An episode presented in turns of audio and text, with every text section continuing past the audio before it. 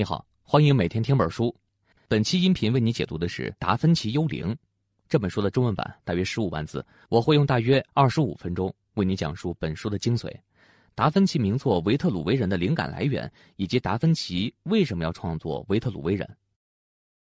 相信大家都听说过达芬奇的手稿，那这些手稿数量繁多，内容深奥，涉及的领域多到令人惊叹。你比如说，超过几个世纪的人体解剖图，大到教堂穹顶，小到弓弩箭尺的建筑工程图，堪比工业革命时期的精密器械等等。也因为这些手稿，里奥纳多·达芬奇是大家公认的天才。不过你们知道吗？达芬奇之所以能画完这些手稿啊，除了他对于世界强大的好奇心和旺盛的求知欲以外，还有一个很重要的原因，他的信仰。达芬奇始终相信，绘画是神的工作。画家是和上帝一样的造物者，他可以通过绘画窥探到宇宙的终极奥秘。这个想法呢，最终体现在达芬奇的一幅素描里。这幅素描就是作品《维特鲁威人》。蒙娜丽莎无疑是达芬奇举世闻名的作品，但是有相当部分的学者认为，达芬奇最重要的作品应当是这幅《维特鲁威人》。如果你现在方便，点击屏幕下方的文稿，就可以看到这幅素描了。维特鲁威是个人名，是罗马一位伟大的建筑家，古罗马城的设计师。他的著作《建筑实书》至今还是建筑系学生的必读书目。罗马帝国兴盛之初，维特鲁威提出，人体可以恰好放到一个圆形和一个方形里面。大概一千五百年以后，达芬奇用令人难忘的视觉形式展示了这个概念。《达芬奇幽灵》这本书就是以维特鲁威人这个作品为线索，追溯到古罗马时期的维特鲁威本人，然后又回到文艺复兴时期达芬奇的天才构想，讲述了这个站在圆形和方形当中，包含了微观宇宙的人背后的故事，展示出古希腊罗马与文艺复兴这两个时期欧洲文化的发展变迁。而在这个过程当中，我们将了解。几千年来，为了探索人和宇宙的关系，那些天才的艺术家们都有过哪些奇妙的灵感？以及为了求证这些灵感，他们所展现出来的惊人智慧。本书作者托比莱斯特是《大西洋周刊》的一位资深编辑，也是联合国观察员，著有多本跨领域的社科图书。那这本《达芬奇幽灵》在二零一二年被《经济时报》评为年度图书。好了，介绍完作品背景和作者。那接下来就让我们回到书的本身。这本书的写作思路非常清晰，我们将分三个部分来给大家做讲解。第一部分是达芬奇创作维特鲁威人的灵感来源，讲述古罗马时期的建筑师维特鲁威和他对完美人体的研究。第二部分讲述达芬奇的绘画成就与他之所以成为全才的原因。那听完这一部分，我们将了解达芬奇创作维特鲁威人的背景和动因。第三部分。讲述达芬奇的解剖学研究与作品《维特鲁威人》的内涵。好，接下来我们来看第一部分：古罗马的建筑家维特鲁威和他对完美人体的研究。相信很多人呢都在看达芬奇的《维特鲁威人》的时候会感到疑惑：达芬奇在创作这幅画的时候，他的灵感来源是什么呢？那这要说到一个人，这个人的名字就叫维特鲁威。维特鲁威是一名受雇于屋大维的工程师。他在乌大维对抗安东尼的战争里面，负责挖出战壕、建造弩炮、参与战斗、修理战车、测量土地，那可以说是罗马帝国一名光荣的建筑家。不过，这位光荣的建筑家在当时寂寂无名，不为人所知。为了让自己不至于彻底淹没在历史中，不被后人知晓，维特鲁威在人生最后的日子里写下了《建筑实书》，一本堪称伟大的关于如何建造帝国的指导书。在那本书里啊，他不仅记录了古罗马城的重建过程，还总结了很多关于建筑的知识，其中就包括他对于人体比例的研究。那古罗马城的重建为什么会和人体比例研究产生关系呢？这个就要从屋大维，也就是后来的凯撒奥古斯都大帝说起。屋大维在打败安东尼以后，为自己改名为凯撒奥古斯都，凯撒是继承他舅舅凯撒大帝的名字。而奥古斯都这个词的意思就是雄伟神圣。当凯旋归来的奥古斯都发现罗马城被战争蹂躏的残破不堪，和自己的名号完全不相称的时候，他决定啊要重建罗马城。罗马呢，于是掀起了一股建筑狂潮，它来的彻底、广泛、热烈，几乎可以算是一次小规模的古典建筑的文艺复兴。罗马的每个城市都遍布着奥古斯都大帝的画像和雕塑。这个和今天一些城市的大拆促大建本质是完全不一样的。它带着宗教的神圣性与建立世界上最稳固、最雄伟都城的帝王的决心。奥古斯都把这件事情称为重建帝国之躯，躯是躯体的躯。那为什么这么叫呢？这是因为奥古斯都对完美人体一直都有着痴迷的追求。那什么是完美人体呢？也许大家都听说过，古希腊最著名的人体雕塑——持矛者。它是古希腊的艺术家根据人体的完美比例雕塑而成的，完美体现了人体比例的协调和美感，被一再的模仿和学习，这就是从古希腊流传下来的完美人体。奥古斯都这个人呢，原本身材矮小，相貌丑陋，但是古罗马人啊，却以持矛者为范本，给奥古斯都啊雕了一个塑像，叫第一门的奥古斯都，呈现奥古斯都在第一门这个地方取得胜利的那个光辉时刻。在这个雕塑作品当中，奥古斯都有着高大英俊的相貌，他举手示意远方，显得十分高贵，啊，这就是奥古斯都的自信。他坚信自己是神之子，是完美的人。同样的，他也相信通过人的智慧可以完成世界上最稳固的城市设计，而这个设计呢，就像完美人体一样，必须稳定和谐。他相信啊，通过帝国之躯这个项目的实施，罗马将成为一个在地理和物理上都具有实际属性的巨大躯体。这个巨人的身体由不同的省份构成，政府统一管理，那将是一尊完美的属于他的帝国之躯。而这个项目的实际执行者就是维特鲁威。维特鲁威啊，把这个过程记录在建筑史书里面，并且写下了在这次设计中他最重要的贡献之一——关于完美人体比例的研究。那个时代是一个没有尺子和度量衡的年代，古罗马人用天空测量土地，你听上去是不是很神奇？测量的过程更神奇。怎么的呢？建筑师在深夜站在山顶上，遥望着弧形的地平线，从弧形的顶点处垂直往上，在夜空里面寻找所谓的宇宙支点。古罗马人相信天空呢是靠着四个宇宙支点支撑的，那正是因为这四个支点的存在，天空才不至于分崩离析。古罗马人靠着他们独特的方法寻找到这四个支点，然后依据天空的划分测量土地，设计城市。点击屏幕下方的文稿，可以看到被四等分的天空图和古罗马城的设计图稿。那这两幅图非常相似。就这样，一座起源于天空的城市诞生了。古罗马的人民相信，那这么一来，他们的生命便和宇宙的神圣秩序相符合。他们的南北大道是天体的旋转轴，他们的东西大道跟随太阳的运行轨迹。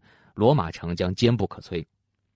但是呢，在具体的建造过程里面，在不能用天空来测量的地方，你比如说城墙的高度、教堂穹顶的高度等等，那总得需要具体的测量方法。而这种测量方法呢，需要全罗马的建筑师、工程师们都能理解和采用。那到底是什么呢？维特鲁威最终决定啊，用人体比例作为度量衡。那所谓用人体测量，举个例子，从小呢，父母可能就告诉我们，我们的身高和双臂完全展开的长度是差不多的，这就是一个人体比例的测量方法。直到今天啊，这种方法也依然被广泛使用。你比如说，英寸是一个拇指的长度，英尺是一脚的长度。当然，这个尺寸呢必须来自一个固定的人体，不然得乱套。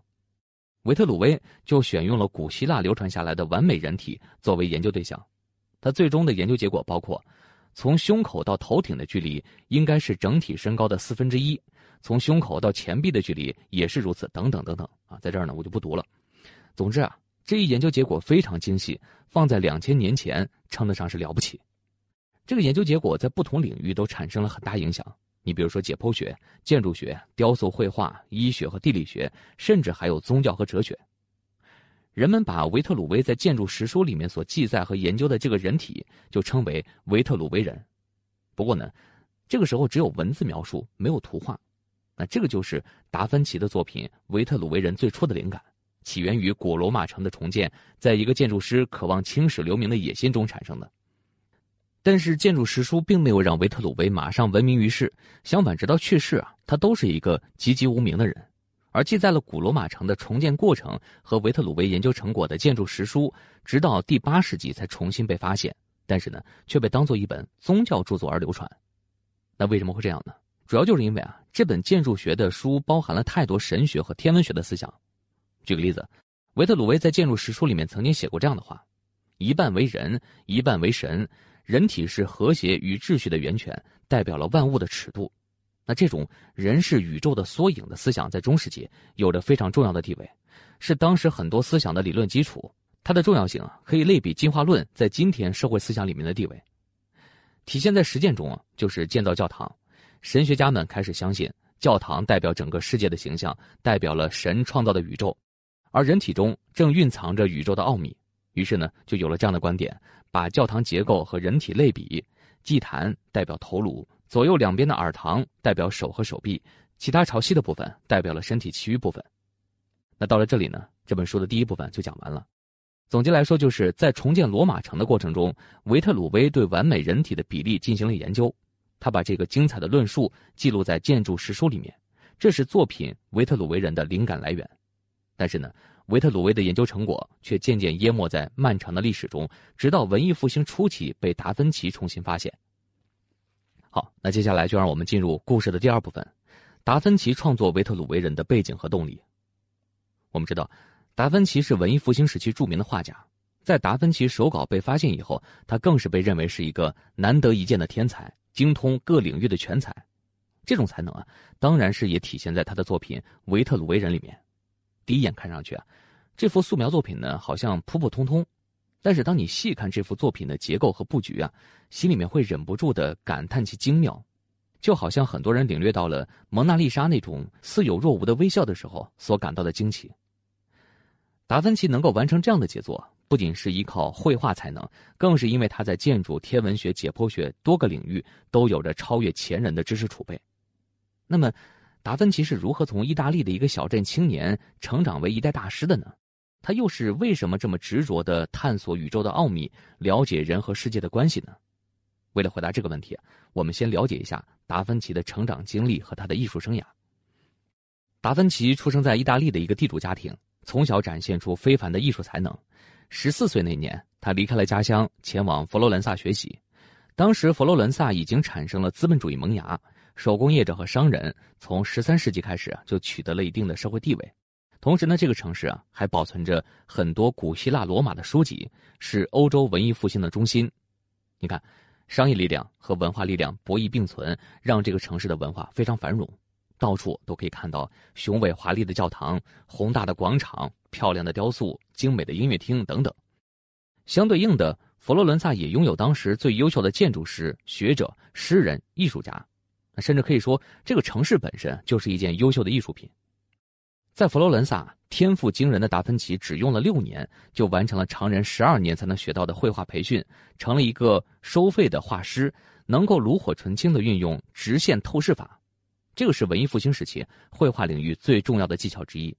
那什么叫直线透视法呢？就是把几何的数学原理运用到绘画里面，通过一定的纵深比例，让二维平面的绘画能够完美的展现出三维世界。你也可以点击屏幕下方的文稿，就可以看到透视法绘画的例子。而达芬奇呢，却不仅仅把这个方法作为一种技巧，他由此相信绘画是一门拥有神力的艺术。因为在绘画里面，画家把宇宙万物存在脑子里，然后用双手创造出精美绝伦的画作，从而完美的展现世界的外表。他呢，不是第一个有类似想法的人。当时流行的一本经典书籍《论绘画》里面也有类似的观点，但是达芬奇呢，无疑是在这个想法上走得最远的。那可见，天才的追求从一开始就和常人不一样，他追求的远不止绘画本身。那不过呢，天才也有缺点。如果说我们和达芬奇有什么共同点？那大概就是拖延症，没错，达芬奇很少能够按时交稿。现今可以找到的达芬奇最早的雇佣记录是在一四七八年的一月十号，那天，佛罗伦萨当局请他为皇宫礼拜堂画祭祀用的装饰画，这是一份人人都想得到的工作，既能赢得声誉，这个报酬也相当丰厚。但是呢，他一直都没有完成。三年以后，记载显示，画师达芬奇又得到了一份雇佣工作。那个时候，他的经济状况已经比较紧张了。然而，这份工作呢，他还是没有完成。这些没有完成的工作不断出现在达芬奇的整个职业生涯里面。米开朗基罗的学生瓦萨里曾经记载过一个相关的故事，说达芬奇晚年，教皇本人委托他给自己画一幅肖像。达芬奇没有像大多数画家那样马上开始，而是对不同的草本植物和香油展开了大量研究，试图调制出一种新的清漆，用来完成画作。教皇呢非常恼火，就感叹说：“这个家伙将一事无成。”但是瓦萨里认为，这恰恰体现了达芬奇的天才之处，他的想象力和热情简直是无边无际。但是不管怎么说，拖延症就是拖延症，甲方是不会听理由的。那这个是举世公认的真理。这些没有能够完成的工作，让达芬奇在当局的信誉大打折扣。尽管在那之后呢，达芬奇完成了著名的壁画、文艺时期的经典画作《岩间圣母》，但是在贵族和上流社会的眼睛当中啊，他仍然只是一个画工、一个匠人。同时呢，他的同性恋取向也让他饱受非议。这些鄙视和排斥让达芬奇十分的愤怒，也让他做出了人生中一个非常重要的决定。他就决心，不仅要研究万物的运作规律，更要研究规律为何是这样的。他相信，只有这样才能够真正变得高贵；只有掌握真理，才能真正的被人仰望。为此呢，他就倾注了一生的心血，涉猎了数不清的领域，什么建筑学呀、工程学、解剖学、医学、地理学、几何学，甚至是音乐，一切都像他的手稿所呈现的那样杂乱而疯狂。但是呢，他却为之痴迷一生。贯穿这些研究的，就是达芬奇一直追求的探索宇宙的奥秘，了解人和世界的本质关系。但是你要知道，这天才也要生活。所以说，在米兰的上流社会找到一份高薪稳定的工作，一直是达芬奇的目标。那没过多久呢，他就等到这个机会了。一个规模颇为宏大的教堂要重建，他们呢急需一个合适的建筑设计师。于是啊，已经在建筑学知识储备丰富的达芬奇就把这份工作接下来了。他就为这个教堂的穹顶绘制了很多让人叹为观止的设计稿。这个教堂就是我们今天所熟知的米兰大教堂。当今世界上最大的哥特式建筑，拿破仑曾经在这个地方加冕。好，到这里啊，第二部分内容就讲完了。可以看出来，达芬奇的人生有春风得意，也有坎坷落魄。但是正是因为这些逆境啊，促使他下定决心要探索宇宙的万事万物，成为一个知识上的贵族。就像我们刚刚讲过的那样，从一开始，这位天才的目标就是不仅仅是绘画，而是像神一样构建宇宙。而在被上流社会所排斥以后，他更是不断的拓宽自己的研究领域，疯狂的研究建筑学、几何学多个领域。这些呢，既是他创作维特鲁威人的原因，又是他能够完成这一创作的条件。达芬奇的视觉思维方式和联想能力超乎常人，思想和画面的洪流啊，每天都涌入他的大脑。他用笔记本抓住并理解他们，最终呢，他填满了大约三万页的手稿，上面的文字和图画涉及人类所能想到的各类话题。超过了六千页的笔记留存至今，那这就是我们现在所说的达芬奇手稿。好，接下来我们就进入第三部分，达芬奇手稿里面的人体解剖图和他的素描作品《维特鲁维人》。达芬奇对人体一直都有着无穷的好奇心，他曾经说过这么一句话：“好的画家主要是画两个对象，人及其灵魂的意图，前者简单，后者困难。”从他的绘画作品里面，我们也可以看出来。在达芬奇之前，绘画往往更注重宗教内容，而达芬奇却更愿意花心思在人物本身上。就拿岩间圣母这幅图来说，圣母和天使们被放在了一个相对世俗化的场合，山洞里的圣母玛利亚更像是一位温柔的慈母，而不是一个宗教符号。而设计米兰大教堂的工作，将这种对人体的好奇又往前推进了一步。你还记不记得我们前面提过的中世纪教堂的建筑理论？没错。从中世纪以来，教堂的建筑就和人体结构密不可分。神学家就宣称说，教堂的形象代表着神创造的宇宙，而教堂的结构则和人体的结构一一对应。当时一本建筑学的书里面就记载：我体内的所有尺寸，既包括天上的，也包括尘世间和地狱里的。理解自己的人，便能理解这一切。于是呢，本来就对人体非常痴迷的达芬奇，开始了他的解剖学研究。不仅为了满足天生的好奇心，也因为他意识到，只有真正了解人体的内部结构，才能在自己的艺术作品里更完美、更细致的展现它。但是呢，解剖人体在当时啊，被认为是一件卑贱而且充满罪恶的事情。医学院的教授们在授课的时候，通常是慢条斯理的阅读伟大的解剖学作品，同时呢，另一个身份比较低下的人在教授旁边切割被处决的罪犯尸体。达芬奇观摩了大量的公共解剖。他对了解人体内部结构充满求知欲望，但是令他愤怒的是，那些高高在上的教授们自命不凡地固守着中世纪几百年来的传统，但是对于真正的解剖研究一无所知。他在公共解剖课上学的越多，越觉得这个领域的知识十分匮乏，完全无法满足自己。这时期已经是利奥纳多·达芬奇人生的全盛时期，绘画上，他完成了著名的壁画《岩间圣母》这些作品；建筑上呢，他主持了米兰大教堂的设计工作，并且在这个时期啊，他所研究的内容已经多得令人眩晕，而解剖学对他来说呢，几乎是完全陌生的领域。但是，这位年近四十的天才，为了进一步学习解剖学，又坐在了书桌前，开始自学晦涩难懂的拉丁文，目的是研究从古希腊罗马以来的解剖学经典著作。也许啊，就是这种无限的求知欲和好奇心，才是天才达芬奇身上最宝贵的东西。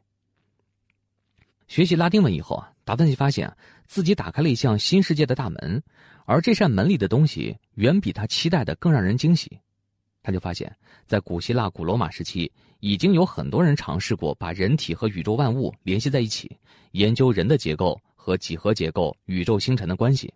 维特鲁威便是其中的先锋。在他之后呢，也不乏一些建筑学家、生物学家绘制出了维特鲁威所想象的完美人体结构。他们不仅描绘出人体与天堂和俗世的关系，还根据这些联系发展出了详细的科学、医学、哲学模型。这些知识让达芬奇感到惊喜，但是呢，也更让他清楚地意识到还缺少一些关键的内容。终于在1489年，达芬奇耐不住求知的欲望，第一次解剖人体。对于一个虔诚的基督徒来说，这无疑是一件恐怖的事情。但是最终呢，求知欲战胜了恐惧。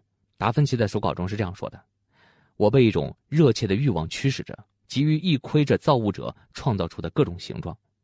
于是，一系列令人震撼的人体素描产生了。绘画大师达芬奇用他精准的笔触呈现被解剖的人体。从绘画的角度欣赏，这些素描十分清晰优美；从科学的角度欣赏呢？”他们的精确度接近当代医学仪器拍摄的人体图像，而维特鲁维人正是这些素描中非常精美的一幅，也是很特别的一幅。那为什么这么说呢？在达芬奇的手稿里面，很多素描看上去画的非常匆忙，像是没有完成一样。这些素描不太像思考的结果，倒是像在行动中捕捉到的思考本身。但是维特鲁威人不一样，里奥纳多用不同寻常的精确度画了这幅画。几乎就像他精心准备着要拿它去印刷出版一样。我们可以想象，当达芬奇坐下开始画维特鲁威人的时候，他已经比在此之前的任何人都更加彻底的观察研究了自然世界。也许呢，他感觉到自己已经能够像神一样看见并理解世界的本质。